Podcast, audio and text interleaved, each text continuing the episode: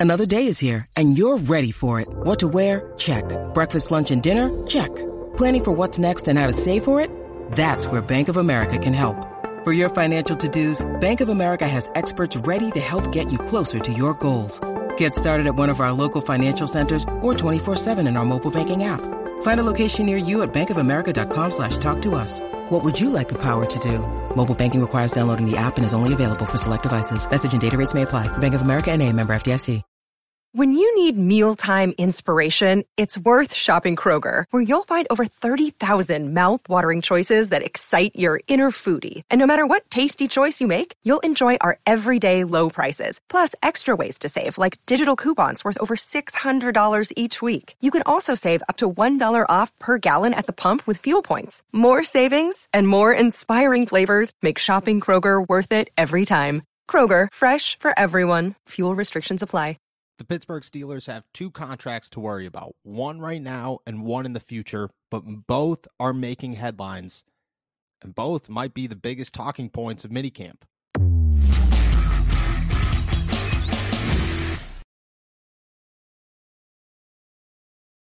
What's going on, everybody? I'm Noah Strackbein. Thank you for jumping on to Steelers to Go, your daily to go cup of Pittsburgh Steelers news and analysis. Find us on youtube.com slash all Steelers talk or subscribe anywhere you get your podcast. Today, we are talking about the Steelers headline of contracts.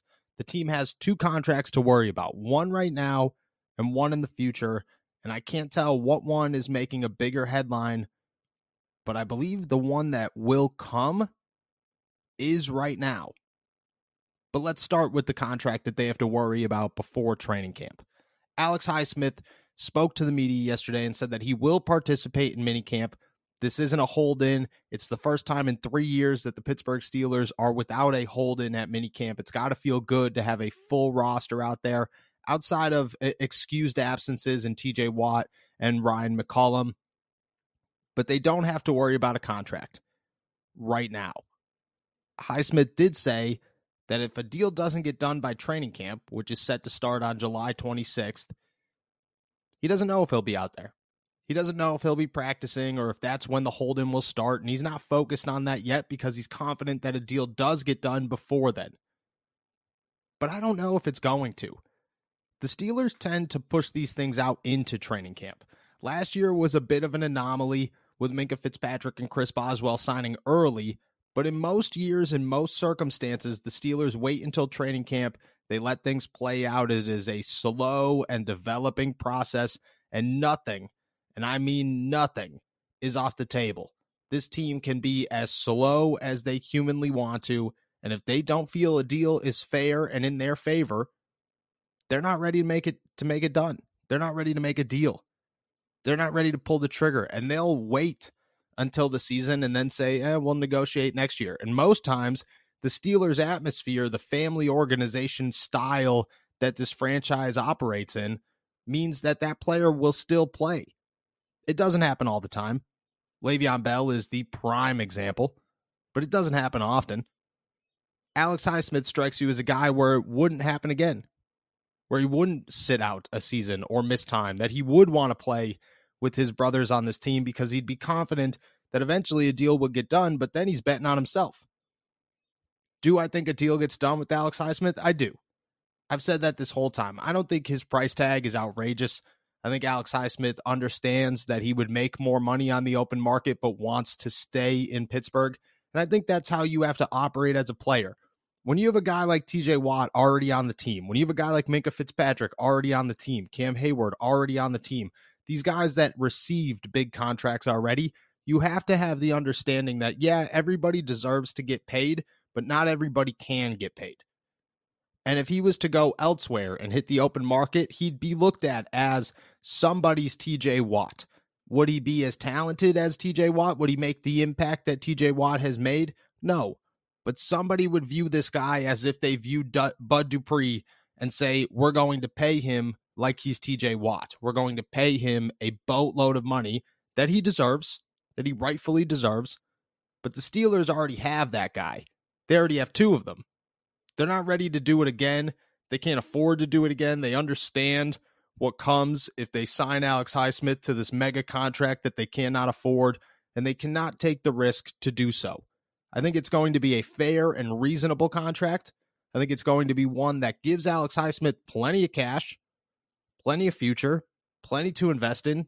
He's got to feel real good about his pockets, but much like Diontae Johnson's deal, it will be one that is also team friendly, that does not break the bank, and that does somewhat meet in the middle of this is where the market is. This is probably what you get paid in free agency. This is what we could afford. Let's go in the middle somewhere. Let's work it out. That's what I believe Alex Highsmith gets done, but I don't know if it starts with training camp. And at that point, you got to wonder if another hold in starts.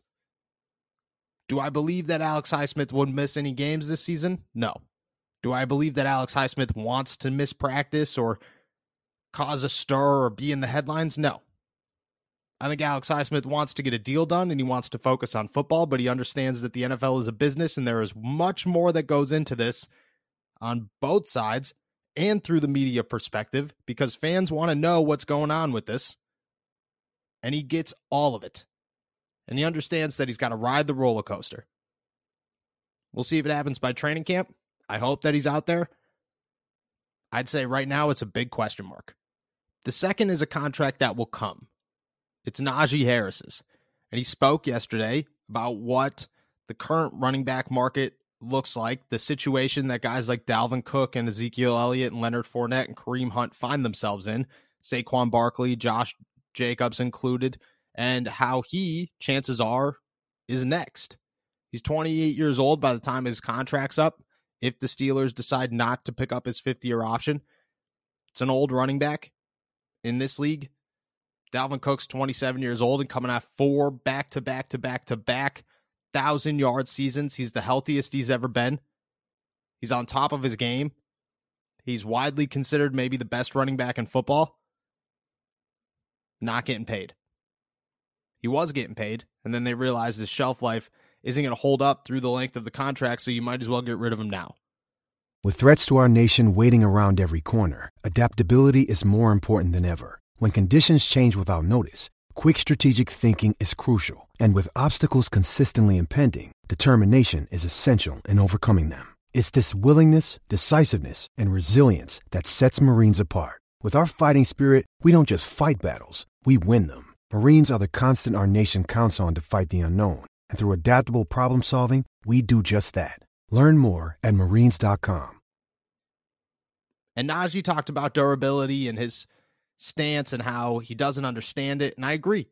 I think there was a time in football where running backs didn't get paid the number that they get paid now, but nobody gets paid the number that they get paid now 10 years ago. That just wasn't the case. And it won't be the case 10 years from now either. But guys played. Adrian Peterson's 38 years old and people are still talking about him coming back. Fred Jackson is the guy I always talk about because that guy, I remember deep into his 30s, he was still making people miss and he was still running guys over. And he was still my favorite player in video games and the guy that I rooted for the Buffalo Bills because of. He was that dude. Frank Gore, another one. Nobody does that anymore. In this league, they give up early. And I agree. I think that running backs take a beating, but at the same time, they're still capable runners. There's still capable players out there to make plays. And I think Zeke, I mean, he had 15 touchdowns last season. That's not a guy that you don't want on a roster.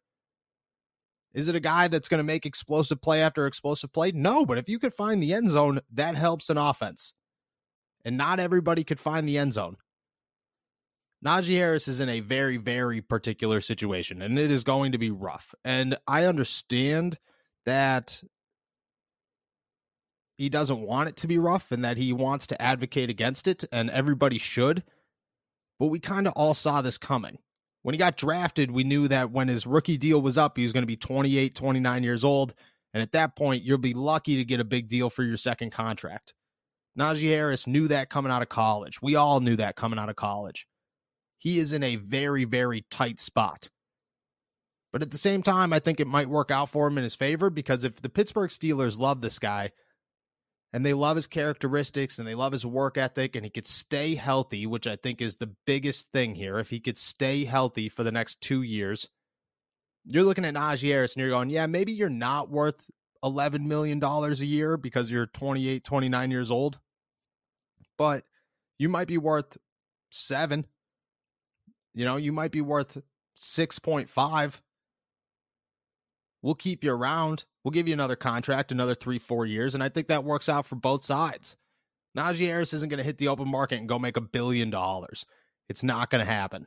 If Saquon Barkley and Josh Jacobs aren't getting paid, neither is Najee Harris. But in Pittsburgh, he might get enough. He might get a contract that he feels worthy of. He might get a contract that he believes is good enough to pay his bills and keep his NFL future alive and keep him on the field doing what he loves and making some money while he's doing it. If the options are 6.5 or 7 million dollars a year or being a free agent, chances are you're going to take the 6.5 or the 7 million dollars a year and you're going to have a role somewhere. And then there's the argument of Jaylen Warren, who I think is in a much worse spot, a better spot, but worse spot for the Steelers because he's going to price himself out of here. There's no way that in two years he is worth the money that the Pittsburgh Steelers are going to be willing to pay for a running back. Right now, he makes less than a million dollars a year. In two years, when that contract is up, he's going to be looking at six, seven million dollars. He's going to be a hot topic. He's going to have low miles. He's going to have a bunch of experience. He's going to have some splash to him. He's an explosive runner. He's a big name. People love him. Somebody's going to take a chance on this guy. It won't be the Pittsburgh Steelers. But I think Najee's in a pretty good spot. Do I think it's the best spot? No. Do I think it's as bad as guys like Zeke and Leonard Fournette get it right now? No. I think he's going to be in a better spot than them. And honestly, it's good that he's talking about this now because I think that it brings the attention to the Pittsburgh Steelers that things do have to move. You know, Omar Khan can't be sitting around saying, eh, we'll talk about this when the time comes. And I'm sure that's what he's saying, but I don't think he's saying that to himself. And I don't think he's saying that to Mike Tomlin or the front office. I think he understands that they have to watch Najee and allow him to hit a certain number of requirements, not just thousand yard seasons, but health wise and body wise and efficiency wise. You have to be able to acknowledge where Najee Harris is in the next two years because you got to be ready on whether or not you're going to pay this guy. That's going to be a tough place. But I think that does start now for the front office and for Omar Khan and for Najee Harris. And I think bringing light to it now helps because I think the situation's only going to get worse in the next two years. And do I think it works out in Najee Harris's favor? No, but at the same time, I think it works out better than a lot of running backs or fans expect it to work out to because he's going to be pushing 28, pushing 29 years old. I don't think Najee's as in bad of a predicament as some of these guys. I think the fact that he plays for the Pittsburgh Steelers helps. They do have a tendency to say see you later to guys that they cannot afford and that they believe they can replace.